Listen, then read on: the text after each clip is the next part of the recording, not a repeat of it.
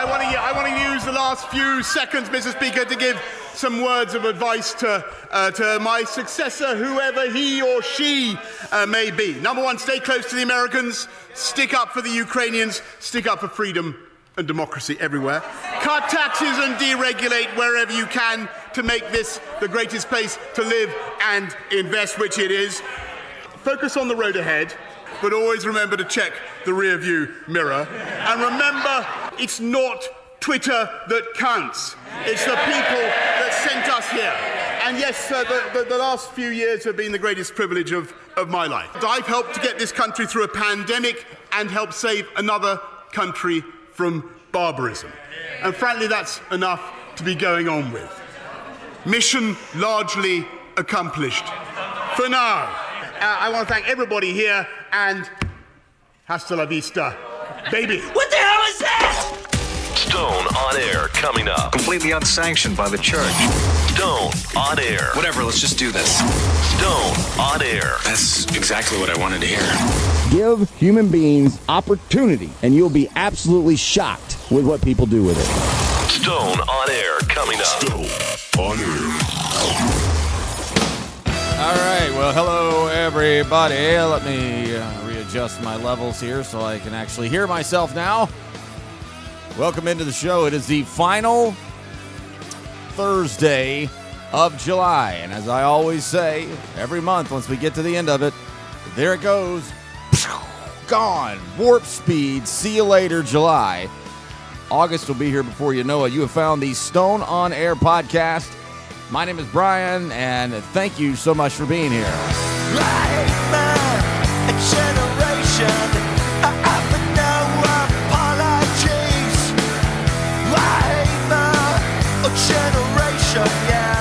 Oh my god, I almost have to take my headphones off. When I turn that up to just normal volume, it's so loud.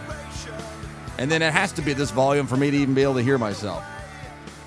All right. So on the front end, uh, that was um, I thought that was hilarious. To be honest with you, I uh, didn't realize how rambunctious Parliament gets until somewhat recently. I, I I guess that's what you call it when they're in session like that. That's in Parliament. I think I'm using the right terminology. But there's hooting and hollering and yelling and and interrupting, and that seemed to be mostly playful. But there's been others that I've seen over the last couple of years or however long it's been that it looks like it's a little bit more disrespectful and uh, undermining to what they're trying to do. Um, but that is Boris Johnson on his way out as the uh, Prime Minister of the of the UK. His full name Alexander Boris de Pfeffel Johnson. If I said the uh, the French portion of his name uh, correctly. But uh, weird guy. Always thought the guy he looks like a Simpsons character, right? He looks like some some buffoon who would be like the mayor of Springfield or something um, uh, like that. But I've always thought he's a little bit of comic relief often when he's talking. I, I when he says I guided or I I I what word did he word did he use? Basically, save the country from COVID or something. Didn't he get caught having like parties like right in the middle of it when everybody was supposed to be sheltering. None of one of those numbnuts that got caught having a bunch of people over maskless and all the other uh, hashtag fake outrage that everybody had over the flu a couple years ago. I think that's uh, I think that's the case. All right, all right, all right. So what are we gonna do here? Um, first of all, next week I leave for a quick trip to, to New York on the fifth, Friday morning, five fifteen in the morning and which means I will basically just be up all night on uh, Thursday. I don't, I'm not waking up at 4 a.m. and then you know trying to get to the airport via you know Uber or taxi or whatever. I don't even know if Uber and rideshare is available in Chattanooga at like 4:30 in the morning. But um, so that's going to be a, a hectic couple of days. And I record this on Wednesday nights, so I might do a show next week if if there's reason to if there's not much to do and I have to kind of force feed a, a, a, show, which happens more times than you would think, if you look hard enough, there's always something to talk about. But sometimes you have to do just that look hard. And if there's not something that just sitting there screaming, Brian, you got to talk about this, I might skip next week, and because I'll definitely do a show when I get back, because I'd like to think I'm going to have plenty of things to discuss as it be my first and only trip to New York. Um, real quick, laying out the show, three pieces of audio here in about 10 minutes or so from now. The realest thing, the coolest thing, and the worst idea. Had to, speaking of look hard and stretch, I had to kind of stretch for some of these. And then I'll give you th- uh, the middle segment of the show. I was going to do a whole segment on it, but there really wasn't a whole reason to. And also, because I just couldn't find any real raw numbers that were interesting. But 30 million in one Chattanooga relief recovery plan was unveiled by Mayor Kelly in the last 24 hours. Money that comes from the American Rescue Plan that was signed um, in what uh, spring of this year that was forced through through reconciliation within uh, the House. So not a bipartisan bill, but a lot of money being spread around. Where's a lot of that going? Uh, the latest on the South Broad development and the new stadium, and a mailer that was sent out uh, attacking David Sharpe, who's on the county commission, friend of mine. I like David a lot. And so I'll, I'll, cram all those into one segment. And then the final segment, I want to look at um, uh, basically just go back down the inflation recessions. And we go look at past recessions, how long some of them last, and are we on the verge of of a of a recession? And also a piece from the Times Free Press the other day with showing the numbers of Chattanooga housing and where that pricing is gone. So if you don't give a damn about the city of Chattanooga, then you're not going to give a damn about two thirds of this podcast. So, um, so yeah, the New York trip that's going to be, you know, first time and only time. Very likely I'll, I'll ever head that way. And I've, I've found myself recently very, very deliberately thinking about things, you know, I, I don't think many, many, many years uh, ahead, but I do think quite a bit ahead. I don't, I'm not just a week to week, month to month, fly by my seat type anymore. And I never really have been. I've always been a little bit of a planner. But I've started to think about my main reason for why I do anything is will I ever do this again? I guess you could kind of put that as a one of my midlife, again, I hate the word crisis, but midlife um, realizations or, or mindset shifts is that I'm going to decide whether I'm going to do something based on whether there's a chance that I might not ever do that again. Because let's just be honest. I mean, it won't be too long before I'll be, you know, a senior citizen, really. Uh, you know, 20, 20 years, that's not a long time. So I see, so I know it won't go back to to uh, to New York most likely, and then I see this weekend SummerSlam. It's coming to Nashville. I like wrestling off and on my entire life. And right now, I've been more on it. I've been watching more often. And it's not like I watch every minute of it and follow every second of it, but you know, I keep up with who's doing what and what's going on. And SummerSlam is at Nissan Stadium in Nashville. And I had been talking to myself over the last year or two. I would really like to go to at least another big live event for wrestling, for a WWE show, and preferably a a pay per view or a premium live event, as they call them now. But you know, more likely it would be a Raw or SmackDown. They're Monday night and Friday night tapings, and the closest that that's ever going to be is going to be Atlanta or Nashville or Birmingham or Knoxville.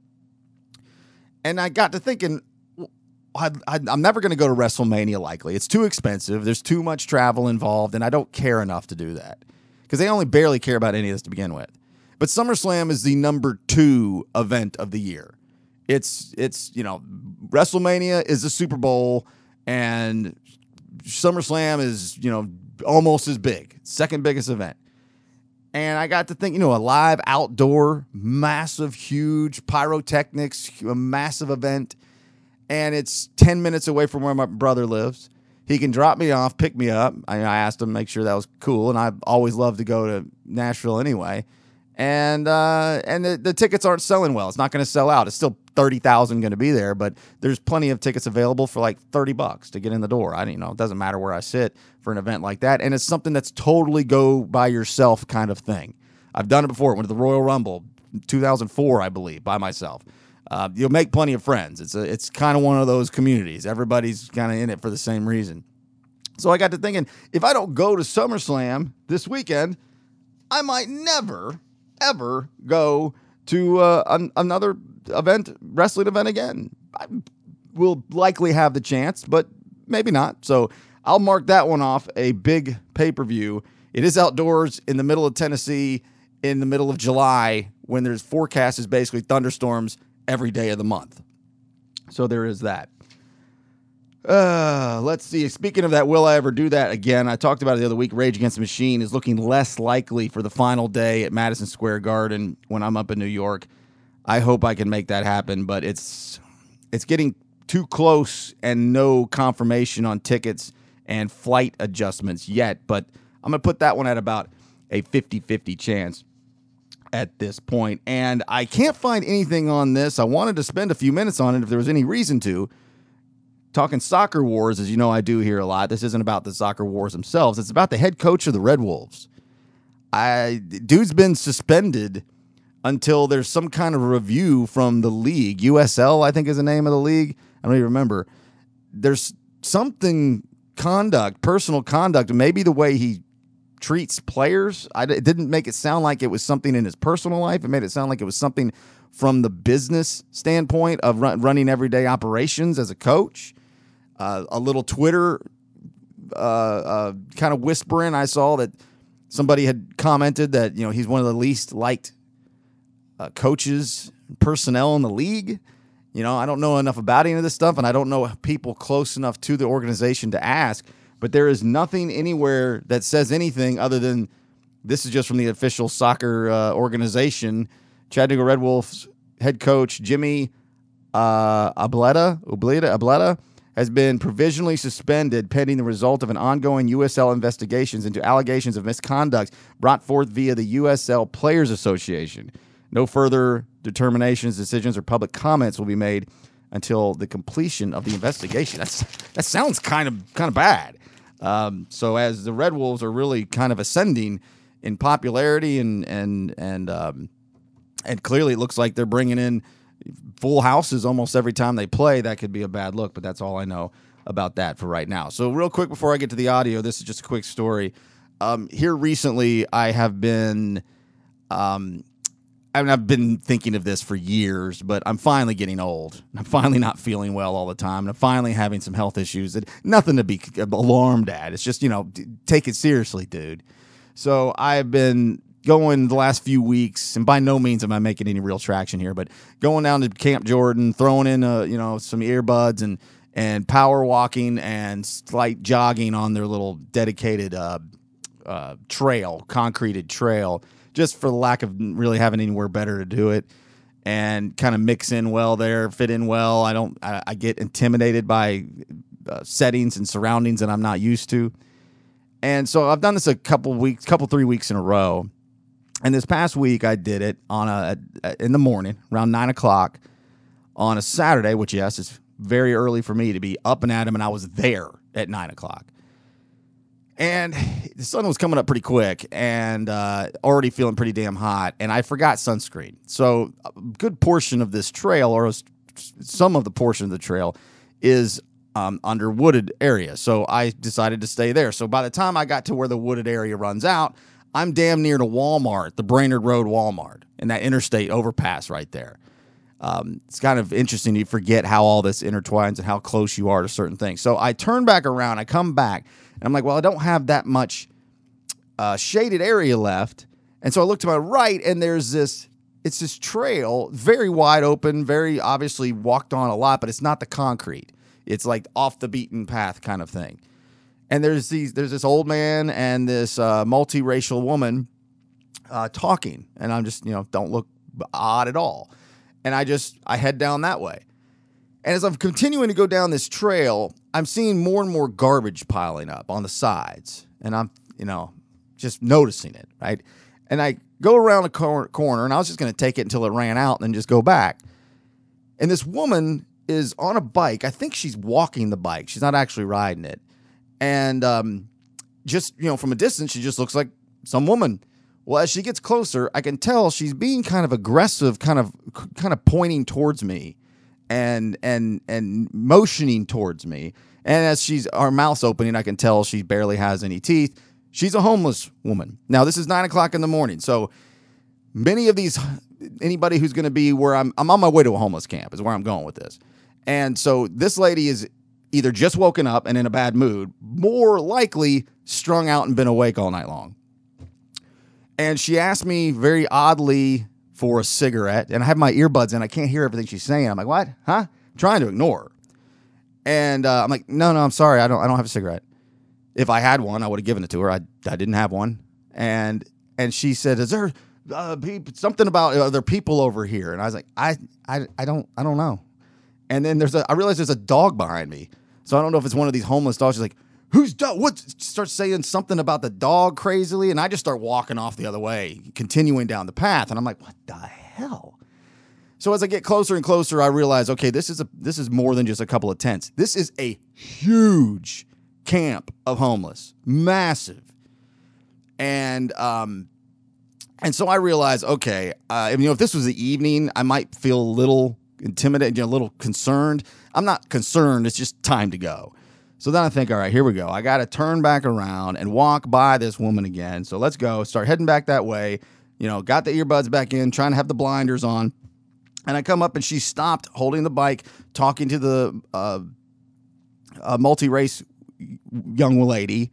And this young lady has these huge tree branches, two of them, carrying them across her shoulder. Like they're probably 15, 16 feet long. They're not real thick, but they're real long. And so clearly she's part of this homeless camp. I'm guessing maybe that's some firewood or something. Eventually, that's what the idea is. And so it's kind of she's kind of moving around, and it I can't really walk by without maybe getting hit by these, you know, accidentally. She didn't, she wasn't being aggressive. But I, so I pull the earbuds out and I kind of walk around. I'm like, hey, hey, I'm, I'm sorry. She's like, hey, uh, I, I'm sorry, apologize. And the crack lady goes something along the lines of, don't, don't you apologize to him. And I'm putting the earbuds back and like, okay, it's time to go. And she was still barking at me a little bit. And, uh, and then the last thing I could kind of hear was, well, I, c- I could have hit him with my slingshot. I was like, slingshot. And then one of them goes, well, you still can. I just, I just started picking up the pace and got the hell out of there. What's the point of that story? No real reason other than I didn't know there was such a massive homeless campus right there, 50 feet, 100 feet, maybe 20 yards, 30 yards. I'm not good at that kind of estimation in my head from right around where there's, you know, not homeless at all and lots and lots of young women, uh, young people in general, uh, jogging, walking, and with earbuds in. And you never know what you're going to get in a homeless campus. I feel terrible for that community, and that ha- that that has to be a thing. But you also need to be uh, concerned at when you get too close to some of those, because most of these people are mentally ill, out of life options, and often on drugs. And so I thought that was uh, something that was really eye opening. I was at no point scared. I was just annoyed and like, get me the hell out of here. So there you go. Went long on that. Let's jump into this real quick. These are pretty short. The realest thing is Lemmy from Motorhead talking about politicians. This is only about 15 seconds long. They're all assholes anyway, you know. Every politician in the world is a son of a bitch. Anyway, they- they're all going to steal your money and raise taxes. You know, it doesn't matter what they say. They're always lying. That's their profession, to be a liar. and I ran across that after I was uh, uh I watched a couple movies this weekend as I got stuck uh kind of bouncing around in HBO Max, and I stumbled across the old movie Airheads, and um, I had to play this part from it uh, after I saw uh, or I p- played that Lemmy because of this Lemmy. It's the trick question from the old '90s dumb movie uh, Airheads. We'll call it the coolest thing. The cops told me you guys are looking for a record contract. There's something going on here we got to take immediate advantage of, guys. Come on, let's talk, huh? Yeah, what's that? What's that? Will you look? This is hot. You guys are the hottest thing since Marky Mark and the Funky Bunch. Marky Mark, man, that guy sucks. Okay, forget Marky Mark. There's magic out here, guys. Let's talk contracts. I promise you, someday we're gonna be backstage at the forum laughing about this. All right, let me ask you a question. What side did you taking in the big David Lee Roth Van Halen split? What do you mean? What kind of question is that? What side did you take, Halen or Roth? Van Halen. He's a cop. Oh, come on, Later, guys. Bacon. Oink, oink. It's strictly a judgment call. They sold a lot of records after Dave left the group. Come on, one more question. Hey, come on, cheers, one more. Right, right, right, right. Who'd win in a wrestling match, Lemmy or God? Lemmy. Ah! God. Wrong, dickhead. Trick question. Lemmy is God. Come on, God. Uh, I I I don't know if that movie holds up. I just love it so much as a kid. Of course, the band that wants their song played on the uh, radio, so they take a uh, a radio station hostage, and it's just a slapstick goofball movie. But I enjoyed watching it again this weekend for the first time in probably 25 years. And this is the final one, the worst idea because it just sounds, it gets better as it goes along. Uh, this band, I never, well, I guess I got it to a certain degree because I understand that generation, but Blink 182, man, they suck. And this is uh, the stripped vocals from their song called Feeling This.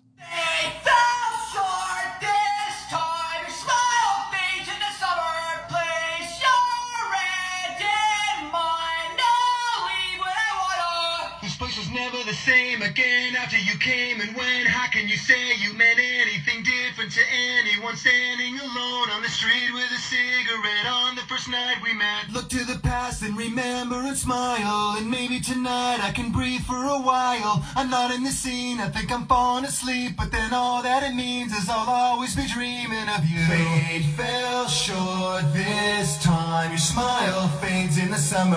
Place your hand mine. I'll when I wanna.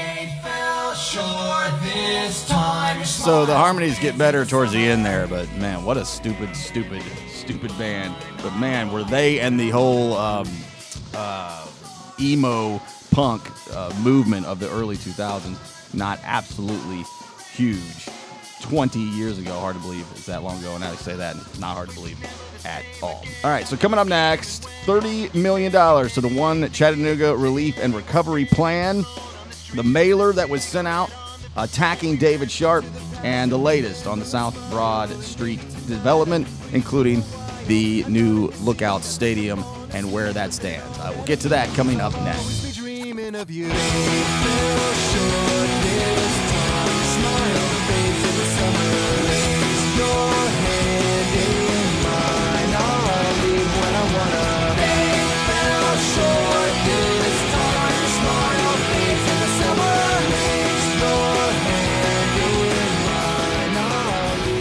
Now more Stone on Air. It's about to get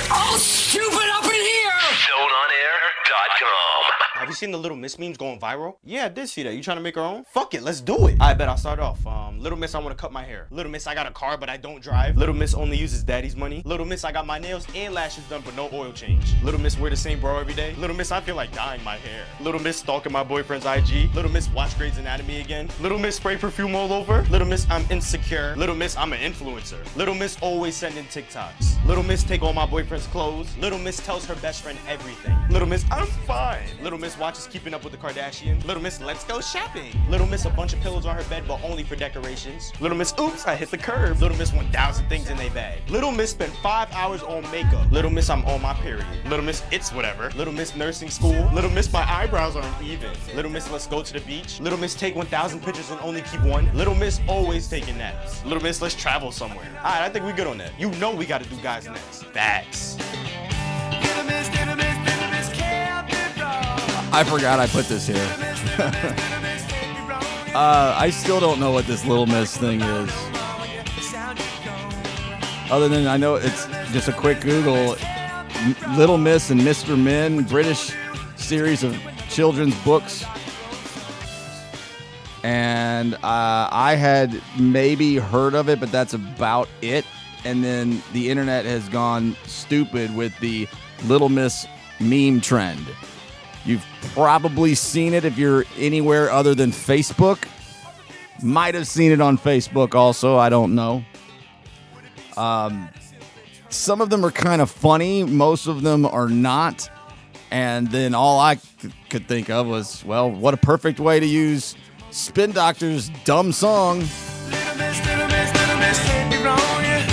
I mean, sometimes I have to go 20 feet to take one step.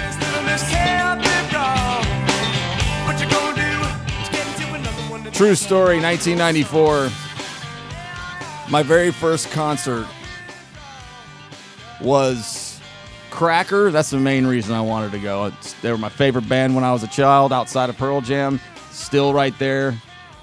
It was Cracker opening the show for Gin Blossoms and then Spin Doctors, who were uh, headlining. And my friend's uh, mom took us, got two rooms, little motel. Got one room for us and hers room night next to ours. We were 14 years old and went to Lakewood Amphitheater.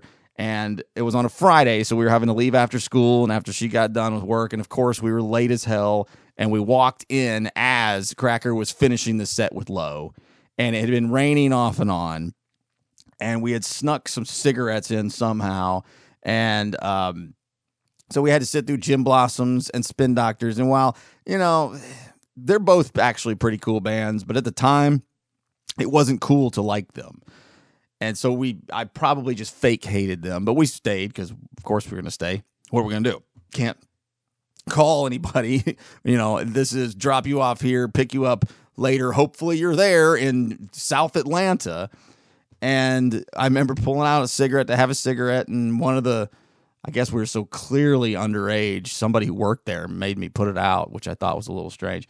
But anyway, that just popped in to my head. So I guess I should have got my uh, stuff together. Here it is. So we'll start with this $30 million um, One Chattanooga Relief and Recovery Plan. And my first thought when I saw this was, what what recovery do we need? to to make? What what kind of recovery does Chattanooga need? What what kind of relief do we need?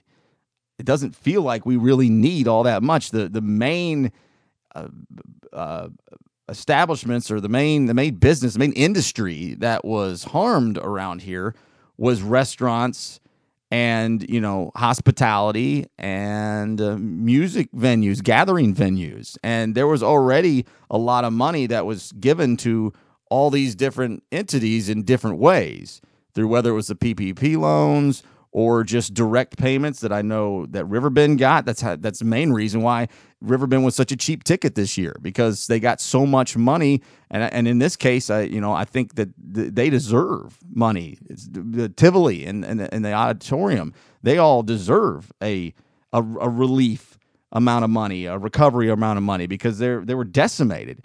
But a lot of that's already been handed out, and and most of the industry that was affected all that badly I mean, I don't, I don't see anybody's books, but it sure feels like the relief and recovery kind of has already happened to a certain degree. And this just looks like it's a whole bunch of nonprofits just reaching into a pile of $30 million chosen by arbitrarily picked panels and people underneath the Tim Kelly administration to to hand it out. I'm not trying to be critical at this point. I'm just saying that this is just what it seems like and sounds like. And how many of these these uh, organizations truly need this money. And, and but if you got it and you're gonna, you know, got gonna spend it somewhere, I just wonder where. My question is just where should we spend it? I just read it from the official release. Chattanooga was originally awarded 38.6 million in federal funds, the American Rescue Plan Act, in aid for the city's recovery from the economic health effects of COVID-19. The community was publicly invited to submit initial funding requests back in October of last year. I don't remember hearing that. I missed that. I, I would have potentially come up with some kind of idea of something that I need help funding with just for the hell of it had I known that this was going on. And maybe that's my bad for not paying attention. The city, in partnership with the Urban League and the Chattanooga Area Chamber of Commerce, created Chattanooga Equitable Recovery Commission to ensure Chattanooga's fund allocation process was administered with integrity and accountability. That's where I guess why I say the arbitrary na- nature. I guess it's not that arbitrary. Uh, a, process that kicked off in January of this year. This I just highlighted this because it just seemed worded oddly. Given that the black and Hispanic communities were most detrimentally impacted by the negative outcomes of the pandemic, the commission chose to recommend strategic investment areas that will lift all residents but will be most beneficial to communities of color. Zero problem with giving communities of color potentially more of a, of a shake at this than anybody else. But where are the numbers and who says that the black and Hispanic communities were most detrimentally impacted by the negative outcomes of the pandemic? I think I could find a lot of different communities around here that could say uh, it might be pretty equal around here, guys. I'm not so sure that it was way worse for anybody else than it was for others. And depending on where you came from in uh in what line of work and what you know your your anecdotal situations as to I, I just I found that to be worded very matter of factly, and then just that's it. You know, there's nothing to back that up. And I, I, you know, again, not mad, just talking out loud. The city received over 200 initial applications, totaling over 200 million in funding. So clearly, with only 30 to go or 30 to hand out, what's that? 75%, more than 70, 80% isn't going to get uh, anything. So I would have thrown something in there just for the hell of it. So I'll just run through here a little bit. Uh, homelessness prevention and recovery. Um, upwards of about four, or four or five million to a handful of different organizations. Affordable home ownership and home repairs. The Chattanooga Neighborhood Enterprise gets a million to go in. They're going to fix up a 20 potential houses that can be available for home for ownership for low income buyers. Uh, the, t- the, the, the, the Department of Community Development gets uh, about a half a million. Affordable rental housing creation. The Ames Center, and the Chattanooga Neighborhood Enterprise, there's their name again. They'll get a million and a half and a million respectively. I don't know how you can create affordable rental housing unless you're just making Section 8, more governmental housing. I, I just, affordable housing and government being involved in it always I question it and I'm confused by it because I don't know what it means. First of all, I don't know what affordable housing even is. And I don't know how you create that unless, again, it's Section 8, which most of us have come to a mostly agreement that the idea of the housing projects of the 1970s, 60s, 70s, whenever exactly the boom was, boom was, wasn't exactly a very effective way of keeping people off out of crime, out of drug usage, and out of continued poverty. That's another conversation for another day. Workforce development initiatives, expanding local access to entrepreneurship. The CoLab will get nearly a million dollars. I've been kind of questioning the CoLab for a long time. I had a few ties to that organization when it first was starting to get going. I, I went to a program there, a startup program, after I got fired from uh, fraud radio, excuse me, talk radio back in um, uh, June of 16. By August, I was in one of their startup organizations and I did a Will This Float competition. And so I was uh, I was heavily involved with it at first, meaning just as a as a, a user, a consumer of their product. Eh, but I did always question exactly what are we doing here? What exactly is being accomplished? Again, more a question and not as much nearly a criticism. Uh, workforce, where was I? I already got that one. Let's move on to the next one here. Uh, public safety and youth engagement. A lot of money going in a lot of these. I hadn't heard of most of these. I had uh, the Pursuit of Happiness. YCAP is a great organization, uh, all in the neighborhood of about a half a million dollars each. Dynamo Studios. I know the guy who uh, who heads that up. Uh, Kessler is his name. Why am I forgetting his last name? Anyway, it's a uh, it's a good organization that teaches music at the library. Uh, he's getting two hundred thousand dollars. Good for you, Kessler. Good, keep keep killing it, man. Um, Chattanooga School of Language will get forty five thousand dollars to for uh, local workers whose first language is not English to develop language and cultural skills needed to advance their careers. And the, there's a lot more of these. Again, I'm not going to bore you with just you know going one after another. I'm just going with a few that I've heard of. Improving access to mental uh, mental health care. I'm always a fan of LifeSpring Community Health. First Baptist Cares, and the final one with a couple of small highlights strengthening our early learning systems. Chattanooga Housing Authority will get a million. Uh, Chattanooga 2.0 will get half a million, and several, several others, all equaling 30 million. If they're going to give you 30 million dollars, then you might as well spend it. But I, I really start to wonder with a lot of these nonprofits. I always question a nonprofit of course, you're a nonprofit if everybody makes all the money. Like it's not not salaried. It's not not income generating for everybody involved. If you take all the extra money and just give it to yourself and call it a nonprofit, are you really a nonprofit? And I I still get confused because there's so many different kinds of tax exempt statuses and nonprofits, which are they're not the same thing. They can be but somebody can be both of those things, but they're not the same thing. And so it is a confusing space. So anytime I'm confused, I question. And I suggest everybody do that. If you're confused, question. So we'll move on quickly here to the uh, latest on the stadium, South Broad District. This is written by the mayor himself, Tim Kelly. It says by Mayor Kelly and Coppinger. So somehow they wrote this together, but I'll just go ahead and read it. It's not it's not going to be anything you wouldn't expect to hear. Every generational project our community has embarked upon from the Tennessee Aquarium to Enterprise South has had its share of critics. Yet, quote unquote, Jack's fish tank, as some refer to Coca Cola businessman Jack Lupton's plan to revitalize our waterfront, catalyze billions of dollars in job and economic development. And Enterprise South, formerly a polluted TNT plant that some called a boondoggle, is now home to beautiful nature trails and thousands of vehicle manufacturing jobs. The construction of the new stadium requires a commitment from the from for the sports team to play there. The Lookouts have agreed to cover 22% of the cost of the new stadium through one of the most expensive leases in minor league baseball, which is guaranteed by the contract to continue for 30 years. The maximum length of the time it will take to pay off the bond used to construct the stadium. They have also committed to covering the cost to operate and maintain the stadium year round through that time period, estimated at more than $45 million. That's not nothing. Uh, the city's not on the hook for having to do repairs. You want to put in new this, you want to take this out, and you want to add that.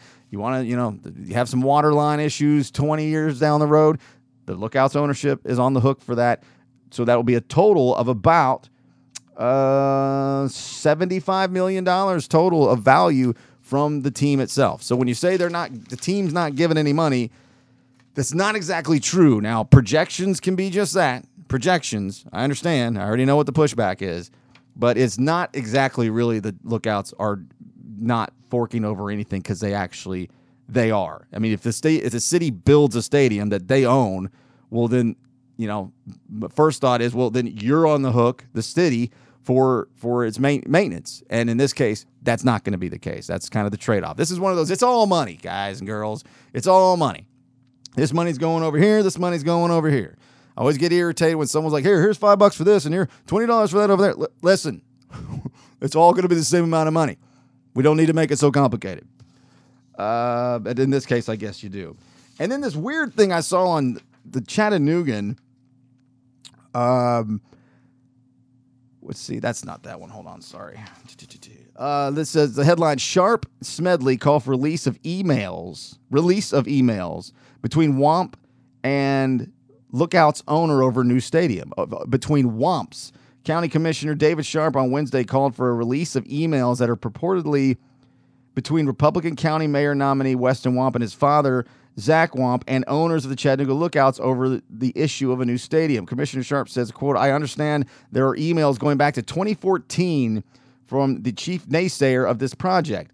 I want to know why he supported it before and why his support has waned.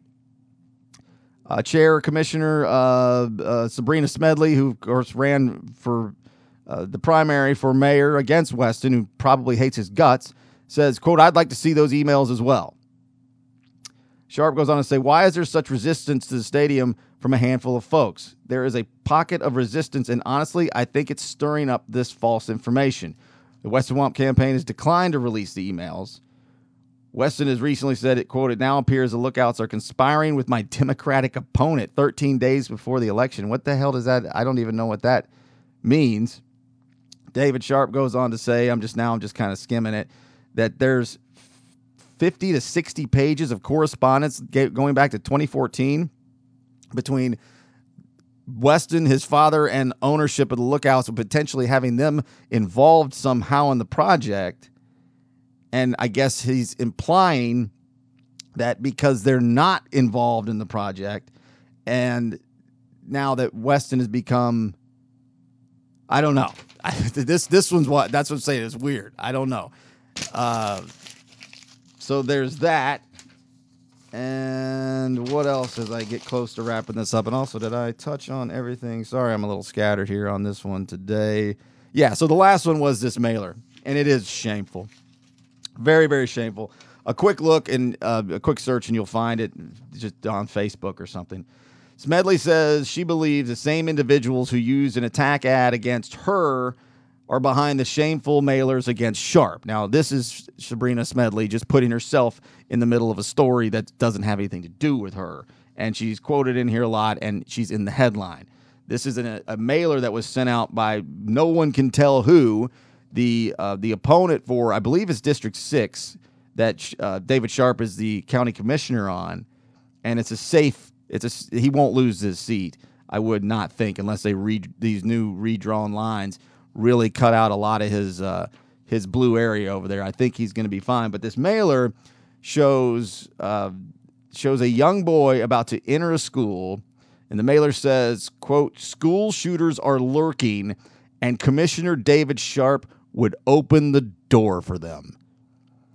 and it's based on some kind of cockamamie, not true, made up that Sharpe thinks that we should get rid of all school resource officers. Now, I'm sure there was some vote one day that had certain amount of money going over here and a certain amount of money going over here, and that somebody took that and said that he's trying to defund the police or something like that. And uh, everybody who's seen it in the commission in local politics is all that the same. What a, a horrendous ad to put out there. I, probably done by some kind of uh, separate entity.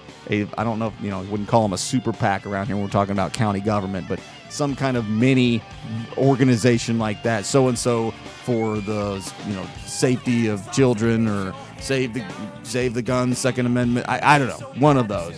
But it really is pretty damn shameful, and it goes just goes to further further show that's part of the, the point that I'm going to make in the next segment.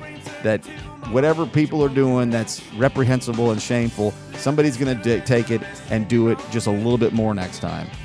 Why? Because they can get away with it. And why? Because it's effective. It is. It's effective. It's effective to get it talked about. It's effective to get the people who are on either side of the the aisle of the the, the campaigns being uh, a headline somewhere and some numbnut's going to look at that and say, "Oh hell, David Sharpe, he's trying to get our kids killed. He don't care about kids." And there's going to be somebody who says that too, and maybe probably a hell of a lot more than just somebody.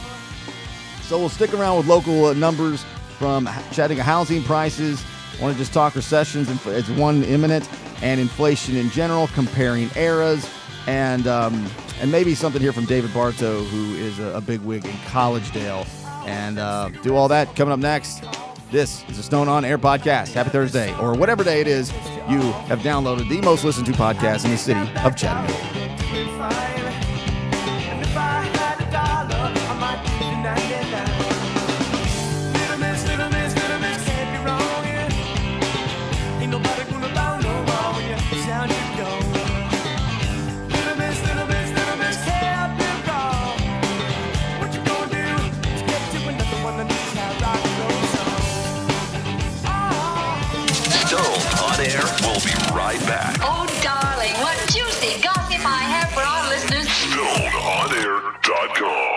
In the history of America, since the, the Great Depression, do you even prior to that, 1850s, do you know what's the longest time America's ever gone without a recession? When do you think it is? You ready? Today. 14 years. no way. Yes, we've had recessions every five to seven years, and they last six months to 43 months. We have gone 14 years without a recession. We desperately need a recession.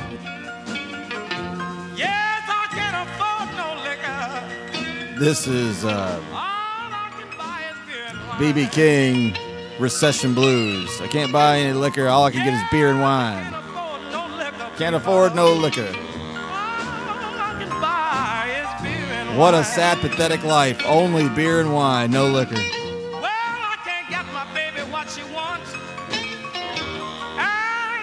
I had to, I had to dig for that one. So he's not entirely true or correct, whoever he is.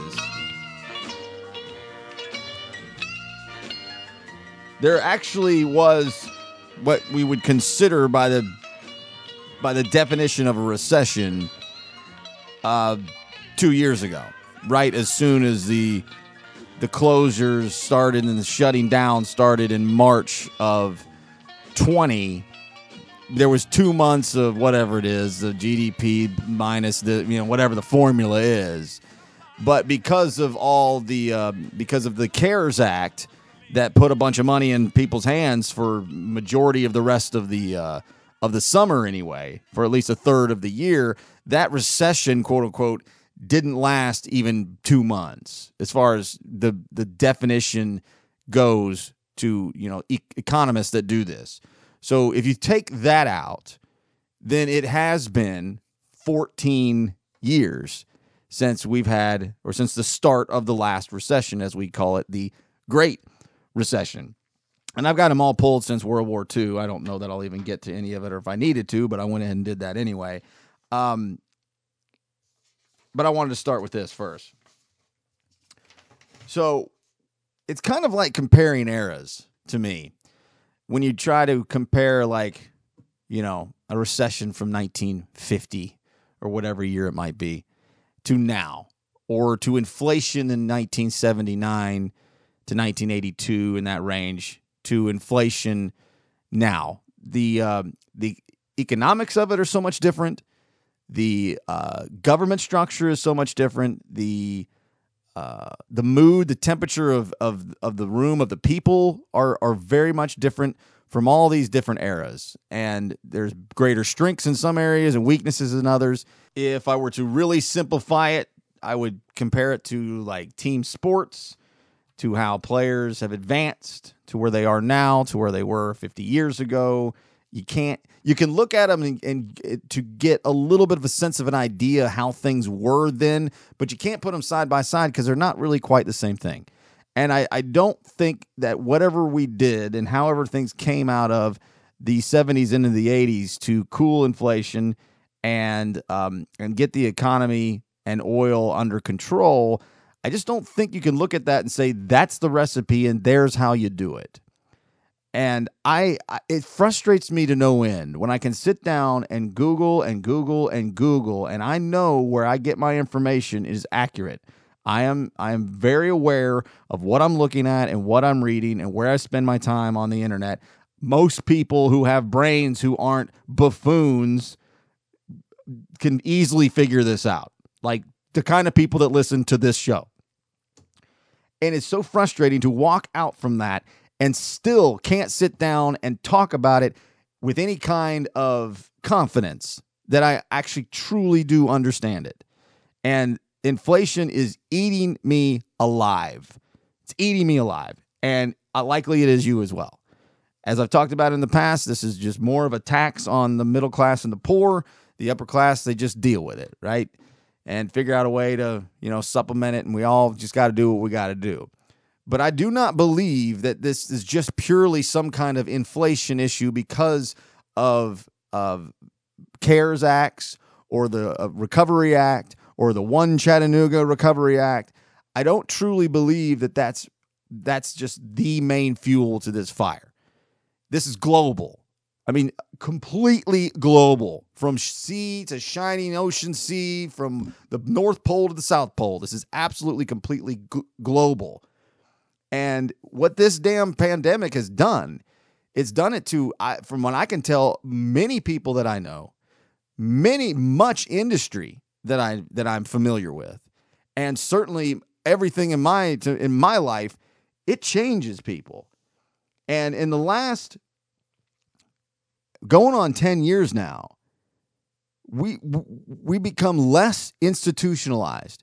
And you can make an argument that that's that that's good. That that it being in, an institutionalist was kind of going along just to get along. And that's kind of a kicking the can down the road kind of approach. But I very much am an institutionalist. And that's seeming to go away.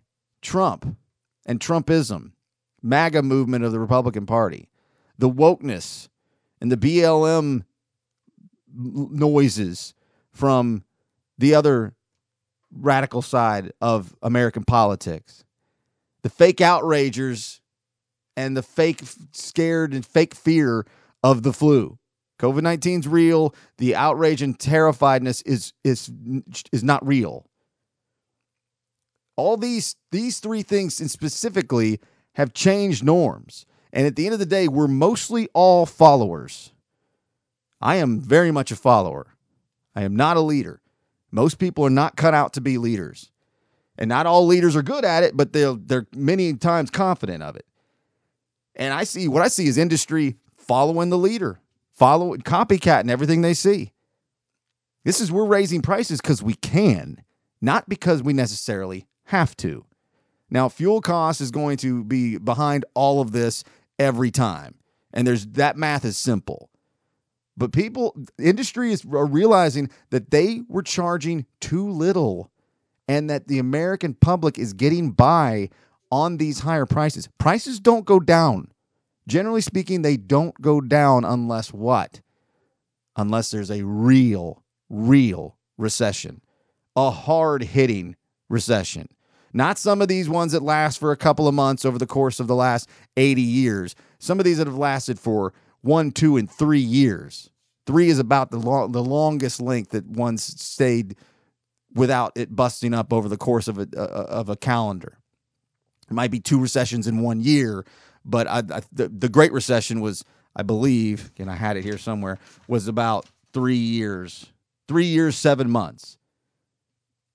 Oh no, that was the Great Depression. My bad. I'm sorry. Anyway, hold on. Now I want to know how long was the Great Recession? It lasted. Sorry, sorry. One year and six months, a year and a half. So about half the time of the Great Depression. That's when things drastically change. When people's spending habits drastically change. We need a recession and we need one now. We need one now. I don't know if raising the rates the Fed raising rates is going to be the, uh, the, the the the solution here. It was in the 70s. This isn't the 70s, or at least it was a portion of the reason in the 1970s and into the 80s. It wasn't the sole reason, but it was a, it was a big part of it. Will that work this go around? I don't think just because it did before that it will necessarily. And here's the biggest thing. Right now, you know, anytime you have a recovery or a uh, or a, a, a down, downfall, you know, shortage of of of, of funds, you don't feel it necessarily immediately. Sometimes it's, you know, this is thousand cuts kind of thing. Credit card users carrying a balance of more than half of their credit limit increased by 9% from last year to this year. This is from some polling company, so you know how I feel about polls, but like I said, in this case, it works. So I mean, it makes my point for me. Late payments in the last year have increased by 50%. Credit cards jumped 7% usage of credit cards jumped 7% over the course of a year. Debit cards, the usage dropped 3%. One in six Americans saw their credit scores decrease between May of last year and this year. The more credit, the, the more income to ratio of, of debt will lower your, your credit score. The number of people spending more than 90% of their paycheck for month to month expenses doubled from last year to this year to 34%. 34% are spending 90% of their paycheck every month just to cover the basics. Where's where's the rest of that? Where does the disposable income go? The quote unquote disposable income? Well, that's coming via credit. And we all know what's going to happen with that eventually. The number of people whose spending exceeds their income in a pay period almost doubled to almost 12% from last year to this year. 12% of people are spending more money than they make. That's double what it was one year ago. All this excess in gas and food and energy and everywhere uh, across the board, all the quote unquote the bullshit supply chain issues. Um, I know there are some of those, but come on, give me a break with that one. Enough of that uh, that's that's being supplemented by credit, high interest credit. I don't know exactly what David Bartow's title is out in Collegedale, but you know when someone's just regularly involved with, even if it's just a, you know a cul-de-sac or a section of a of a of a living area or a small community, they get called the mayor. Well, David Bartow's the mayor of Collegedale. If you're using that kind of comparison, I know he has a lot to do with the Commons area out there that he was behind getting built. I'm just cherry picking a couple things from a, a post that he put uh, on Facebook. Uh, he was talking to a Collegedale commissioner who said that uh, it was getting to where regular folks could hardly afford to live in the city, in the city of Collegedale says we live in an area with relatively cheap land prices. We live in an area with plenty of good jobs, high speed internet, cheap electricity, four seasons with mild winters, no real forest fire danger, no earth, no earthquakes, great entertainment options. And folks from California, New York, Chicago, and New Jersey are flooding the real estate market with cash offers, driving prices upwards. He goes on. This main thing was to talk about land trusts. It's a lot of other things he was doing. Um, and so the main point here was it is all it's it's every community. Collegedale, people are having trouble affording to live. Regular people who just live around here would like to live in Collegedale, nice little community, being priced out. Uh, let's see, home uh, values in the city of Chattanooga, record highs. This is from Dave Flessner from the TFP. This was just a day or two ago. Just hitting the numbers here in June. The Greater Chattanooga Realtors reported 328,000. Round that up, it's 329,000 is the median price of homes sold in Chattanooga. So half of everybody is above that, half of everybody is below that. Uh, $329,000. That is up 20% from one year ago. How can property values go up 20% in a year when nothing really changed? This is inflated. This is not real. This is not reality. We are playing with monopoly money from sports contracts and movie mega deals and everything else that's massive to the smaller down to everyday life stuff. We're playing with monopoly money. 1,600 inventories of homes listed for sale. That's up 31% from a year ago. So people are trying to cash in on this. 30% more people are trying to sell homes this year than last. Although Chattanooga's median home price went up 20% the past year, Chattanooga home prices remain 22% below the U.S. median price, which is closer to a half a million, 423,000, according to the National Association of Realtors. How long can this go? How long can this happen? How long can fake money be circulated around through just moving decimal points? So, yeah, we need a recession and we need it now. Prices don't go down just because, oh, hey, look, things are a little bit better. We've proven we can we can survive on eight dollars for uh, butter instead of six fifty. Speaking of which, I mean, have you seen butter? Any kind of butter or butter substitutes? Holy shit! Start. It's better for your health. Stop eating. Stop using the stuff so much. I mean, it is ins- obscene how expensive just that one particular thing is. And I, you know, I'm seeing it more and more. Now, I still subscribe to the theory that you're not, we're not gonna, you can't charge ten dollars for a, a, loaf of bread, and no one's gonna give you ten dollars for bread. So, but I don't know. You know, I don't know. Some of these other things I didn't expect to see. What else did I have here? I think that's just about basically it. It's um you know, and for me, you know, sitting here, it wasn't that long ago that I, I have a my mortgage rate at 3.75. It wasn't that long ago that I was like, oh God, I got a 3.75. God damn, can I get that down a little lower? Got one of the best loans you could possibly hand out to somebody. It's only got 19 years, almost now close to 18 years left on it at 3.75. You can't get money that cheap. And I don't see that happening anytime. And maybe you shouldn't be able to get that that kind of money for that cheap. Maybe that they maybe that's part of the problem. It certainly is part of the housing bubble. But yeah, okay, the, yeah. The last thing we hear was all these recessions I had, and again, I'm not going to go through them all. But um, 1973 to 75 for a year and four months, 1981 to 1982 for a year and four months, and then most all the rest of them are less than a year. Uh, and then so yeah, as I said, the COVID nineteen recession, which I'm I'm not counting that because so much money was flooded into the system that that that that shored up those numbers quickly. It's been 14 years. It is time for a recession. It's long past due. And then whoever's in office and who who's ever in control of Congress and the Senate will be will have a lot of issue with this and will be blamed for it. It's amazing how this ridiculous government system we have here works, but that's how it works every time. We're a bunch of Alzheimer patients walking around. We can't remember what happened yesterday. So if it happens in the next year or two, the Biden administration is already crumbling into tiny pieces anyway. and you know the the the House is gone in a few months, Senate likely as well. So if it's were to limp on down for the next couple of years, and then it were to happen with a complete regime change, well, guess who's going to get blamed for it? Well, some will say the outgoing or the former administration, but once it comes up on voting time, we all look at our wallet. We, well, not we all, but the general public looks at their wallet, they look at their stocks, they look at their portfolios, they look at the price of gas, they look at uh, anything that has a dollar sign on it, and that's the direction they vote. So I don't know what my greater point is, other than I'm not really telling you anything you don't already know.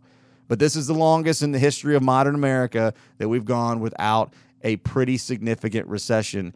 And it looks like it might be coming up maybe before the year's over. And I say, please and thank you. Let's go.